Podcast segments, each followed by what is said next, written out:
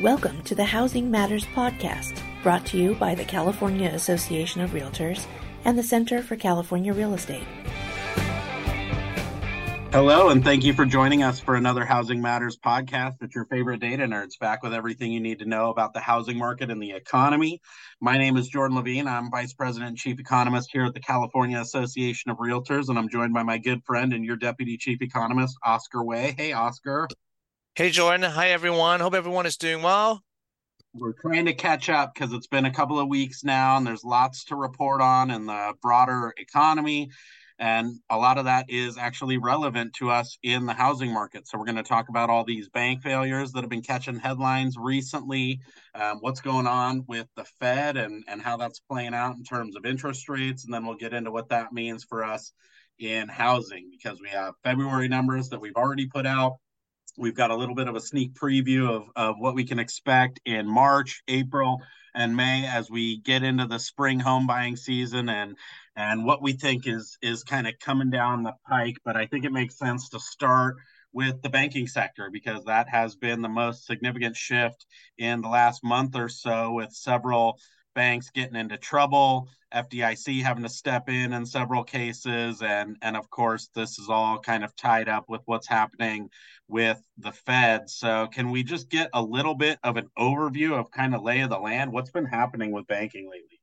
Absolutely. We can talk about, you know, a little bit more about banking, and then uh, before we jump into, you know, what happened to Fed fund rate, rates and things like that. So you're right. You know, we had a, uh, you know, prior to uh, March, uh, things seems like, you know, they're working, they're doing fine. It looks like, you know, inflation is continued to stay at a very high level, and people expect, you know, the Federal Reserve to continue to raise rates uh, aggressively. But then, of course, uh, what happened in um, the first week of March, March tenth, I think, is the uh, day that we saw an announcement from a bank called the uh, the uh, Silicon Valley Bank, uh, or abbreviated as S V B. And what happened there was, you know, on uh, on the tenth, they made an announcement saying that they need to raise some uh, raise some some funds, because they need some money to fund their operation. So what happened? Uh, and that raised a lot of concerns because of their announcement. That raised a lot of concern, and it started a bank runs and actually started, you know, this concern about banking crisis.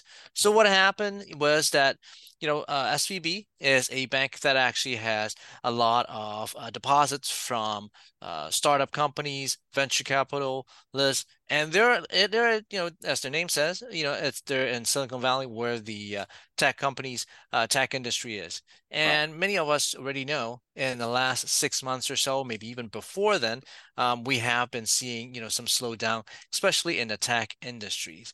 And that affected a lot of the uh, startup companies, a lot of the venture capitalists. Right. And these are the folks that they're primarily dealing with, right? Because on the one hand, those are the folks that are actually banking with S V B, right? They're putting their money in there, and they're using that to fund their operations and pay bills and do all of that stuff. And then this is also a bank that was really invested in the tech sector, because they took these deposits and went and, and placed bets essentially on, on these tech companies, which were also um, slowing in growth. But I think the other big challenge that they had was the the kind of second outlet, if you will, that they were using for the money that they had took in when the tech sector was doing so well, is because on the one hand, they they invested in other tech companies and deployed some of that capital, but they also went out and bought a bunch of treasuries in twenty twenty-one. And of course, the price of treasuries moves the opposite way as interest rates. And of course, we've been in the midst of this kind of Fed tightening cycle, and and treasury rates have shot up. And when they couldn't raise capital, and they made that announcement uh, on on the tenth, they ended up just having to dump a lot of those treasuries that they bought back in twenty twenty-one and take a significant loss on those assets, only kind of exacerbating the run. Exactly. That's exactly what happened.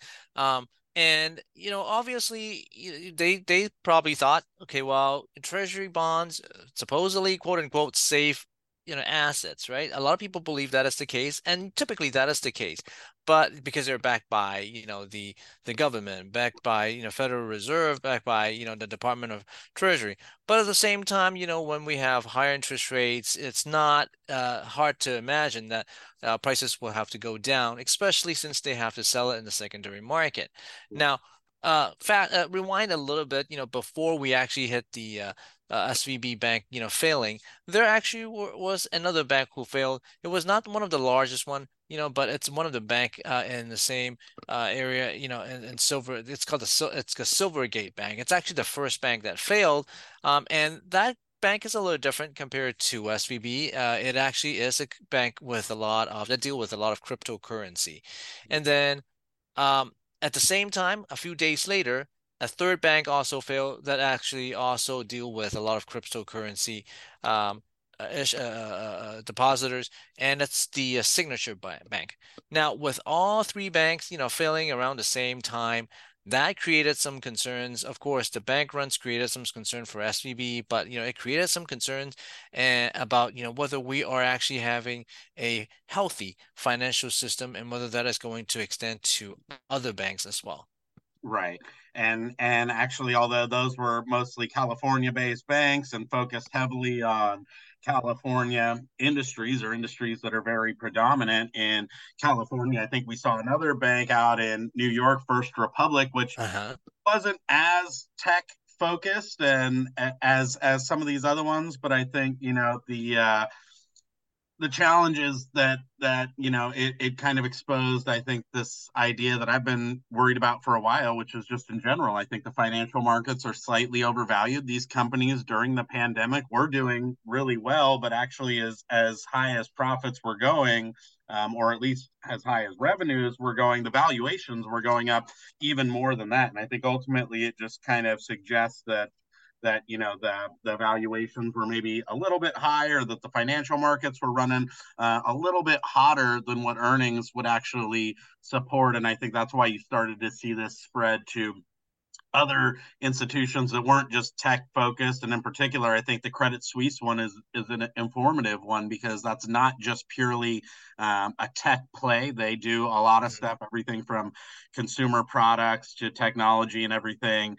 uh, in between. And they're, they didn't fail, but their their asset price plunged by, I think, thirty percent almost overnight, and had to be um, taken over by with private money, right? It wasn't like a government bailout in Europe, but Uh, they ultimately did end up having to be bought by, I think, U B S, which was their largest competitor right. out there in in Europe. And I think that really kind of solidified these concerns, because you couldn't just say it was just tech, or it was just these folks that were making bad bets in in technology or over leveraged or what have you. But, um, you know, kind of created these these broader concerns. And and here in the U S, we saw that the Fed has really had to step in in a pretty major way, extending not just the kind of bailouts done by the F D I C, but deploying a lot of money um, to provide liquidity to the overall banking system to the tune of several hundred billion um, dollars to taxpayers, and, and the U S economy is ultimately still on the hook for.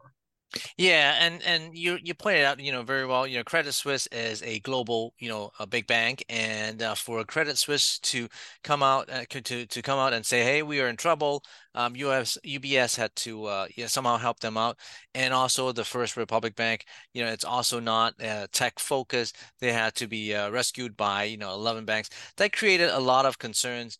And, you know, I believe, you know, for the Federal Reserve or the Department of Treasury, they have to uh, commit to maybe about one hundred forty, one hundred fifty billion dollars, and also to announce that, at least for S V B Bank, saying that, okay, well, even the, for those people who have more than two hundred fifty thousand um, uh, deposits in the bank, if they actually exceed that uh, the threshold uh, that F D I C insured, uh, we will still be they will still be able to withdraw the money, at least for S V B Bank for now. And they did say something about, okay, well, in the future, if uh, other banks fail, you know, we'll com- we will consider, you know, covering a little bit more. But um, but you know, with them coming out, it also bring up, you know, another good point, that is, uh, we said earlier, the asset price or the uh, treasury uh, prices actually have come down because of increase, interest rate increasing quite significantly. So it brought up a very good point that is that going to actually deter or actually at least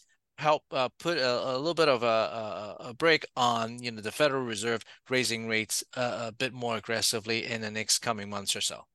Right. And and I think that's ultimately where the rubber meets the road for us, right, is that this does this fundamentally change the path that the Fed was, you know, taking, because they had signaled that they were going to do a rate hike a few weeks ago, which they ultimately ended up still doing in the wake of these mm-hmm. um, bank failures. And they raised it another twenty-five basis points. And, and you know, that takes us up into the five percent range, or five point two five percent. Um, percent, but but ultimately they did kind of suggest that maybe um, they they might not be as aggressive moving forward as what they had originally signaled. But they they still to this point um, refuse to take their foot off the gas so far. Yeah, I think you know they have to you know show the public and show their credibility. They'll have to make they have to let people know that know that we are committed. We want to make sure that the inflation issues is not going to be out of control, even though it has come down a little bit from somewhere around nine percent mid of last year to somewhere around six percent right now. But they want to make sure that this is what their you know uh, primary goal is, to keep inflation down, but at the same time, of course, hopefully, hopefully, and I'm quote unquote, hopefully, uh, we're not going to push it, it into a recession. And that's why they want to raise it a little bit, you know, in, in March, um, twenty-five basis point. And um, they did mention in some of their memo and their and, and, and when they uh, talk about the uh, rate hike, saying that, you know, we're close to finishing. Uh, but they did not. Uh, can, they did not say anything about we're not going to raise rates in May. I think most people believe that they probably will, uh, but maybe not as aggressive as uh, previously suggested. Yeah, and I think ultimately it still hinges on inflation, right? Because right. as much as they don't want to push us into a recession, I think the the bigger concern for them is that we get inflation under control. And, and even though we've made, as you said, significant progress, it still seems as though inflation is running high. Maybe not three times higher than the target that we were back in February. And of course, we're still waiting on that March number um, to come out. But, you know, we, we're still not where the Fed wants us to be. And I think ultimately that means even if they don't raise rates in May, and I still think there's a good chance that they will, we're still in a kind of high uh, rate environment. But it's it's one of those unique situations, right? Because even as the Fed continues to raise rates, what we've seen in the wake of these banking failures is actually mortgage rates have come back down, right? And it seems paradoxical, perhaps on the surface, and that's where we have to kind of remind folks that um, treasuries are still seen ultimately from a long-run standpoint as a safe haven and tend to be Um, preferred in times of economic turmoil, especially when it comes to turmoil in the banking sector. Yeah, and we have seen this before, even in the last year and a half or so. We have seen periodically uh, rates have come down, and yeah. we thought, okay, well, that you know we were declining, we were probably going, it's it's done, you know, we have peaked already. But then, of course, it started going back up just recently, right? Maybe about a few weeks ago, it yeah. started going back all the way up to seven percent. And then, uh, of course, it started coming back. So probably safe to say that, you know, the fluctuation is not over. We probably will continue to see, you know, ups and down a little bit. Now, ultimately, uh, you know, if you ask me about a year from now, I expect the, the rate to be a little bit lower. But, you know, don't expect rates to be going all of a sudden all the way to six percent in the next couple weeks or so. Right. And I heard somebody who was kind of hoping that we'd see a five percent interest rate by the end of the year. And I think that although we've had a bit of a reprieve, this was mostly driven by this flight to safety amongst investors that drove ten years lower in terms of yield or up the price. Um, and that has fallen or not fallen, but transferred through rather to to thirty-year fixed rate mortgages. You know, it's funny, when we were in January, at the beginning of mm-hmm. January, rates had come back down to basically um, low six percent range. And right. as we got into February, they were ticking right back up and getting close to seven percent.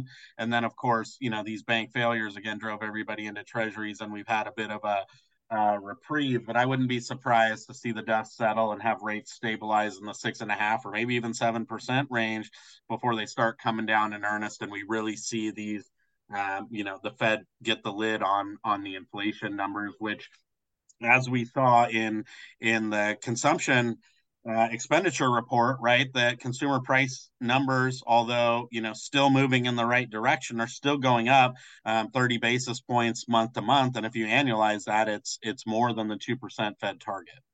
Absolutely. I mean, the fundamentals are going to dictate ultimately. Uh, now, let's forget about recessions for now. But you know, when we look at the fundamentals of inflation, of you know the P C E numbers, those suggest that you know, things may not be as high as before, but it's still considerably high compared to what we have seen before. So we're moving in the right direction. So we're seeing you know some lowering in activities in manufacturing sectors. All things point to the fact that yes, we might be slowing you know economically. Um, Uh, maybe maybe not necessarily, you know, going to a recessions, but we're slowing. Uh, job openings suggest that you know it, it is uh, you know below what we have seen in the past couple of years, with yeah. job openings dipping below ten million. But that number is, let me remind you, you know, it is still well above you know that seven million that we had back in you know February twenty twenty, pre-pandemic level. So we're still, the economy is not as white hot as before, yeah. but it's still pretty strong. Absolutely. Yeah, we're not overheated. And I think, you know, when you look at those nine point nine million or so job openings relative to the amount of people that are, um, you know, available to fill those positions, I think we were only in the kind of four point seven million range for unemployed people that are actually looking for work, meaning that we've still got about a four point two million worker shortage. It's not mm-hmm. the five and a half million worker shortage that we had. And that was one of the reasons why inflation was running so hot as well. It wasn't just the supply chain issues or the housing component, which has been running hot for so many years consecutively, but also because, you know, workers are having to, or excuse me, employers are having to work really hard to attract workers because there's just simply more openings than there are workers to fill those those positions. And again, even as that has kind of softened somewhat recently, we're still at, in a kind of labor shortage environment. And that's why I think even as we'll continue to move in the right direction and these tech troubles and banking failures and things like that will cause hiring to slow. It will make companies that are struggling to raise capital tighten their belts a little bit. Um, it's going to take a while to get labor supply and demand back in line to the point where we're not getting that above average wage wage growth, which has been such a consistent feature of the inflation that we're seeing. And again, why I think even as we've enjoyed a bit of a a reprieve as rates have come down and everybody poured into treasuries because they were scared about, you know, financial markets, that, you know, it's not totally outside the realm that you could see interest rates for thirty year fixed rate mortgages go back above, you know, six and a half and maybe even get to potentially as high as seven percent before they really start coming down during the second half of the year when the economy is slower and inflation has cooled more. Yeah, and I think, you know, we will continue to see these uh, uh, fluctuation, volatility a little bit. Now, you know, we have heard, you know, a lot of times and in the news, oh, big companies are laying people off. And you might you might wonder, well, you know, how come, you know, if we have a lot of big companies laying people off, that we are still in a, such a strong uh, economic uh, condition? Uh Don't forget, of course, in, uh, large companies obviously uh, make announcement at the same time. Small firms continue to uh, hire people. So there is still going to be, you know, some hiring, even though, and of course, we're still uh, short in terms of labor shortage. We're st- seeing the situation, you know, improving a little bit. Participation rate might have gone up a little bit, but uh, it's still a long way to go um, for, as far as inflation is concerned. At the same time, you know, of course, You, you, we do want the economy to continue to stay uh, well, you know, continue to do okay. I mean, hopefully we won't get into a recession. Um, and uh, even if we are going to, it may actually be a, a small one. So that's what we're hoping for. Now, at the same time, you know, it, with six, six and a half percent interest rates, it definitely has an impact on sales, right? Absolutely. And, and, you know, that's the, the challenge I think that, that we're going to face, both because the higher interest rates that we're currently experiencing, and, and note that I said higher and not high, because again, um, you know, six and a half percent is not that high from a historical standpoint. And um, back in the eighties, people had, you know, double digits or interest rates that were even close to right. twenty percent, and we're nowhere near that level. But going from two point six five or three percent all the way up to six and a half is a big change from where we were. And that significantly increases the the cost of carrying debt. And, and when we put out our numbers in February, even though they were up a bit from January and we got to two hundred eighty-five thousand units almost on an annualized basis, um, that was still, I think, the fifth month in a row where we've been below three hundred thousand units. And I think the pop that we got in February owes in large part to the fact that rates in January had fallen down close to six percent. And that was a big improvement from the seven percent that we ended last year with. And I think you saw a lot of buyers flood into the market. And, and actually, when you look at the pattern of pending sales, and I know we're going to talk about seasonality here, is, you know, with the year got off to an earlier start, partly because rates had gone down by about one hundred basis points at the start of the year. And so, you know, if you go back to where we were in December and January, we were in the kind of two hundred thirty-five, two hundred forty thousand unit range. Sales in February again went up to almost two hundred eighty-five thousand units. But but again, I think that as rates went back up, you started to see that demand taper back off. And I, I don't think that we'll enjoy that kind of same double digit momentum that we had in in month-to-month transactions going forward, both because rates are higher now, um, but also because of all the uncertainty that's been injected by by just the macroeconomic environment. Yeah, I think, you know, we we of course we get a little excited, you know, and when we saw some of the numbers in February, I mean, hard to believe, of course, uh, a year ago it was four hundred twenty-five. Right. But when we look at, you know, the last couple of months, we get excited when it get up to two hundred, get above two hundred fifty. You know, that's how low we actually had gone down to in the last, you know, few months or so. But as you mentioned, we are uh, slowly improving, but we, we're not going to get too excited. It's true. Um, we saw a double digit increase on a month to month basis in February, but in March, Uh, with rates actually, you know, bouncing uh, back up and down, I think we probably will see some level off in March. Maybe in April, we'll probably will see an improvement. Uh, but I think, you know, the improvement or the increase in sales probably will be incremental. Uh, I, I don't expect us to all of a sudden jump all the way back to three hundred, three fifty-ish or so. Uh, but slight improvement yeah, is, is possible. Uh, and we're, of course, assuming that we're not, you know, uh, collapsing because of a banking failures, uh, a banking system failures. Right. We're not expecting a, a recessions, but if things follow, you know, the season seasonal pattern, uh, we should actually continue to improve. Uh, some areas are going to improve a little bit better than others. Um, yeah. Like uh, uh, Bay Area, it, it's actually might have been uh, uh, still kind of trying to uh, get through the the. Uh, tech layoffs, faces, and things like that. So, you know, the improvement there might be a little bit slower. Uh, right. Some other area that might be a little bit more affordable, uh, maybe uh, river, uh, the uh, Inland Valley, maybe the uh, Central Valley areas, we might see a little bit more improvement uh, as rates uh, started uh, leveling off, or maybe actually, at least for now, stabilizing a little bit before it bounced back. So some areas are going to see more improvement than others. But overall, I think, you know, we probably, we have to be Optimi- optimistic, cautiously optimistic. I think I should use that term. Yeah. Um, don't get too o- overexcited, uh, but at the same time, uh, we probably will see some improvement uh, in the next month or so. Just don't expect it to be a double-digit increase.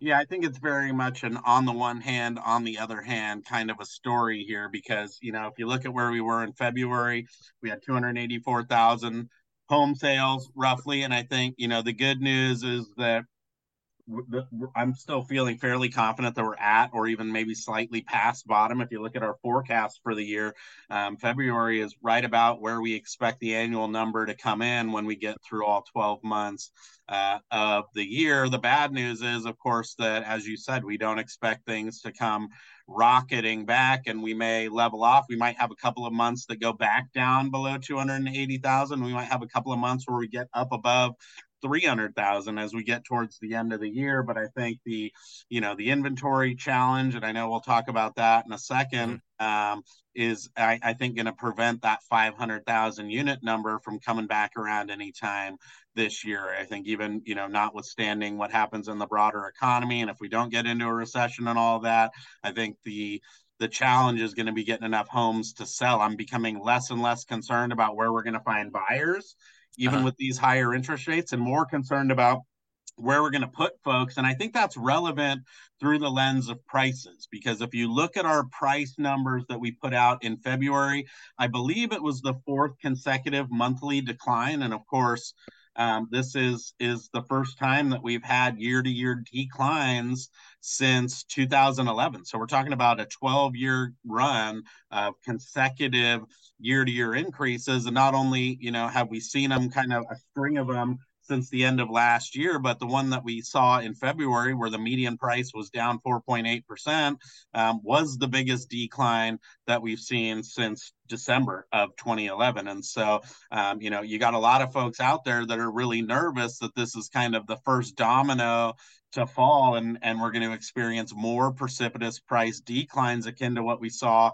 in two thousand eight. And I think, you know, on the one hand, we, both you and I expect that we're going to see continued price declines. We might even see median prices dip by double digits, because mm-hmm. as we get into the spring and, and even the summer months, we're going to be comparing it to the time when prices in California were at an all-time high. If you go back to March, April, May uh, of last year, we were still essentially in a three percent interest rate environment, and that's when the median price statewide got above nine hundred thousand dollars for the first time right. in recorded history. And that will, um, you know, even if prices go flat and don't go down anymore, it's going to mean ultimately probably a couple of months of double digit declines.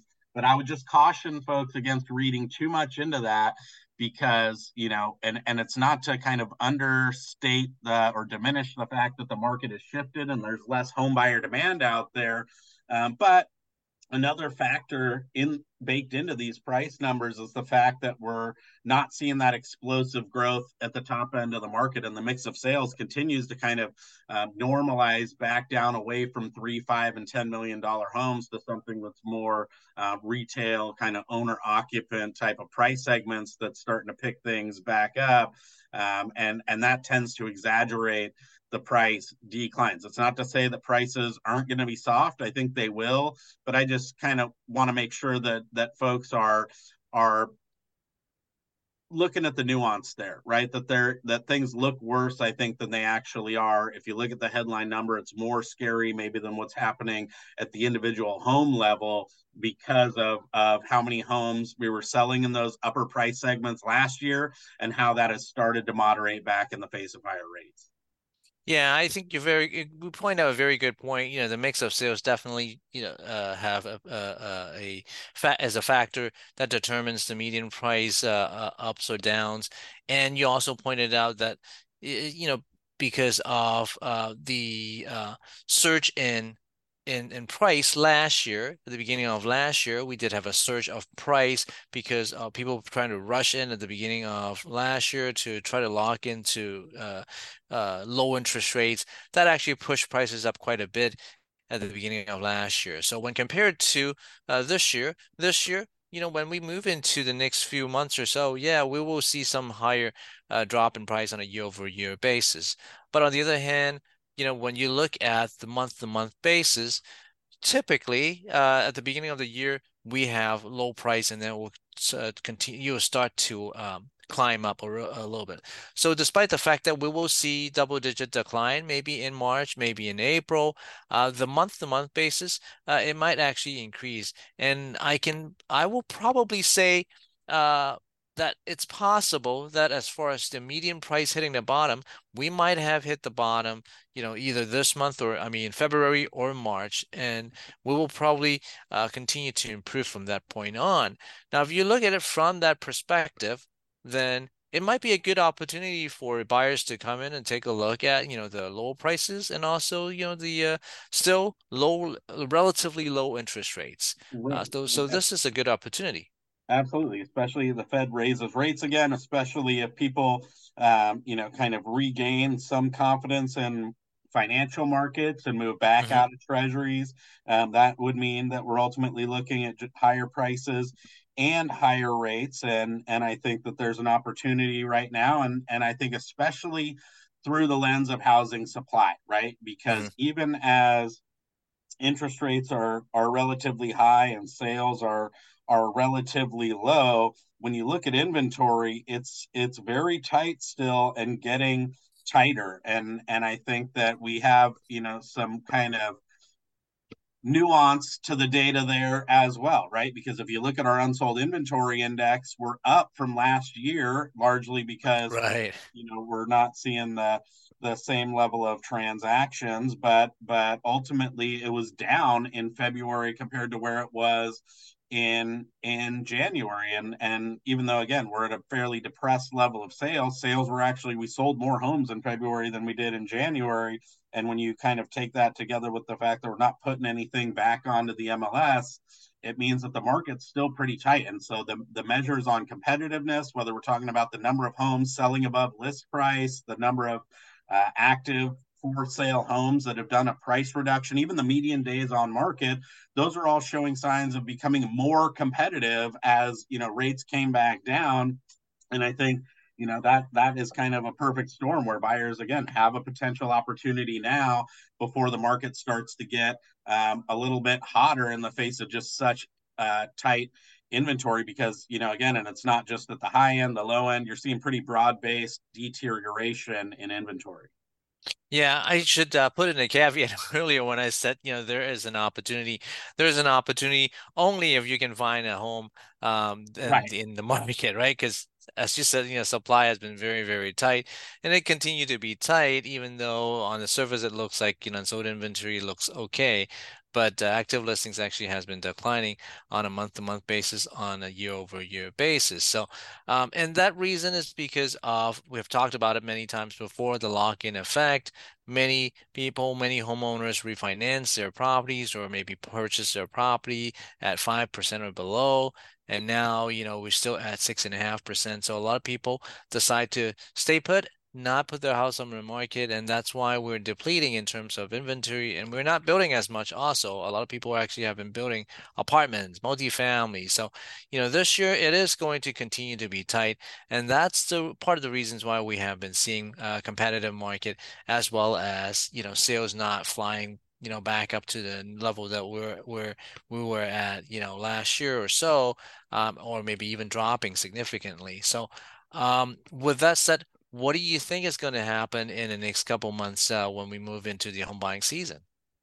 Yeah. And again, I think, you know, we're, I, I still feel confident. I know we updated our forecast, but it didn't change dramatically from what we did back in October. We're a little bit more pessimistic on on home sales. I think we have like close to two hundred ninety thousand this year. And I think originally we were in the low three hundred thousand range for twenty twenty-three as a whole. I still think that's pretty much on track. And I think through the lens of where we are right now, it's it means that we probably are, um, you know, at or maybe even slightly past the bottom when it comes to transactions. But I, I just think that we should limit our expectations when it comes to how fast we're going to bounce back, because mm-hmm. um, even with rates as high as they are, we still have people out there that want to buy homes, that want to um, take advantage of rates while they're down closer to six percent than they are to seven. The fact that they don't have to be as Um, hyper competitive for those listings that are available as they had to last year. And, and again, I'm just more concerned about the inventory, which which I don't think is going to be quick to come back. You mentioned the lock-in effect, but it's really significant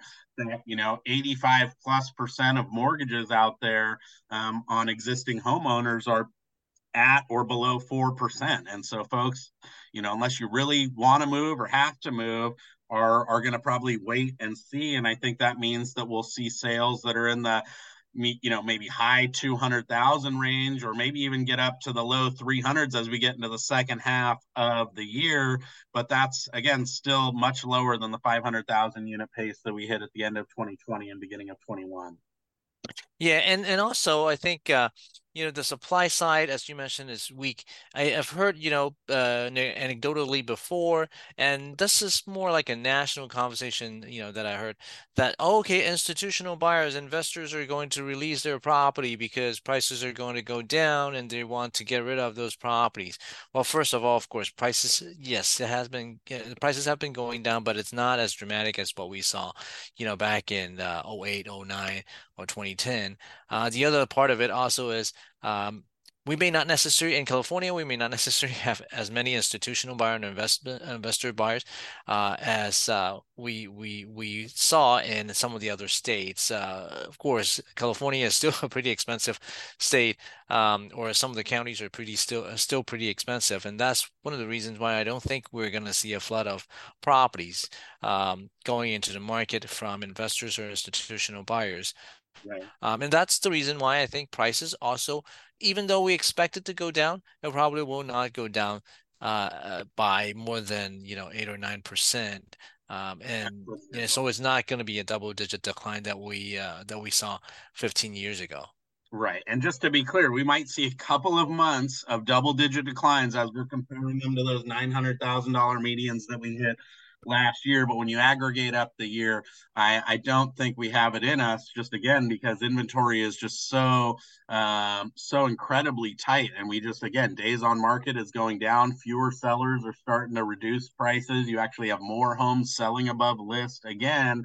And that kind of all flies in the face of more precipitous price declines. And so I think that, you know, in some ways our biggest weakness Um, in terms of lack of inventory, depressing sales, is also our biggest strength, in the sense that, you know, you're not going to see the bottom fall out when it comes to prices. And I think that should be um, encouraging to home buyers, right? Because I think that's the, you know, even though you have a lot of folks who can't afford homes now at higher rates, you still have a lot of folks that can, but are sitting on the sidelines because they're they're worried about their home value being cut in half the way that it maybe was back in two thousand eight. And I think, you know, when you when you think about it from that standpoint, that should give you some solace if you're a buyer that's in it for the long haul, looking to raise your kids and send them to high school and do all of that stuff and really leverage the long-term value of home ownership, which in my mind is what home ownership is all about. It's not about timing the market and buying low and selling high. You know, I think that should give you a little bit of Um, comfort and, and encouragement that maybe it does make sense to get back out there and look before the market starts heating back up again and you're facing even higher prices and higher interest rates down the road. Yeah, I also want to put a footnote, since you you put a footnote on price decline earlier. I also want to put a footnote that um, doesn't the number that I said, you know, we most likely will see only an eight and nine percent percent decline. I'm referring to a state level, of course. Some areas we probably will see a little bit bigger decline, uh, but when you aggregate everything at the state level, uh, most likely we will see, you know, a high single digit decline rather than a uh, double digit decline that we saw in the past years. Absolutely. So, you know, again, I think that we we need to very much keep the belts tight, but I, I don't think you're going to see things deteriorate materially um, beyond what we've already experienced. Don't forget, late last year, home sales were down below two hundred forty thousand. Right. And I do think that will probably be the low watermark. Um, that was actually about as low as they ever got back during the two thousand eight financial crisis, and you got a lot of folks out there with home equity. We've got delinquency rates that are way below mm-hmm. the historical average currently. And again, you've, those folks are largely sitting in the lowest interest rate mortgages of all time. And so uh, that, that to me doesn't, isn't the recipe for a big foreclosure crisis or a bunch of people walking away and defaulting on their loans or anything like that. And so it's going to be a long slog back to the four hundred fifty, five hundred thousand unit pace that we enjoyed for about a year there. Um, but I do think that we can be uh, modestly optimistic, even with the current headwinds, about where we'll be towards the end of the year and as we get into twenty twenty-four. Absolutely, absolutely, and and you know, the even with a uh, decline in price this year, uh, we might be lower than last year's level. I may be even below twenty twenty-one level, but we're still above, you know, the twenty twenty level.